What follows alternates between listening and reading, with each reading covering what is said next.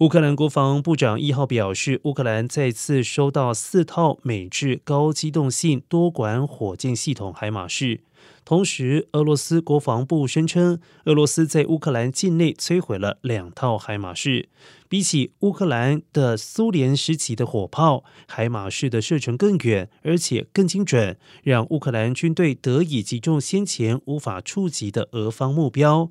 专家指出，海马式可能改变俄乌战力平衡。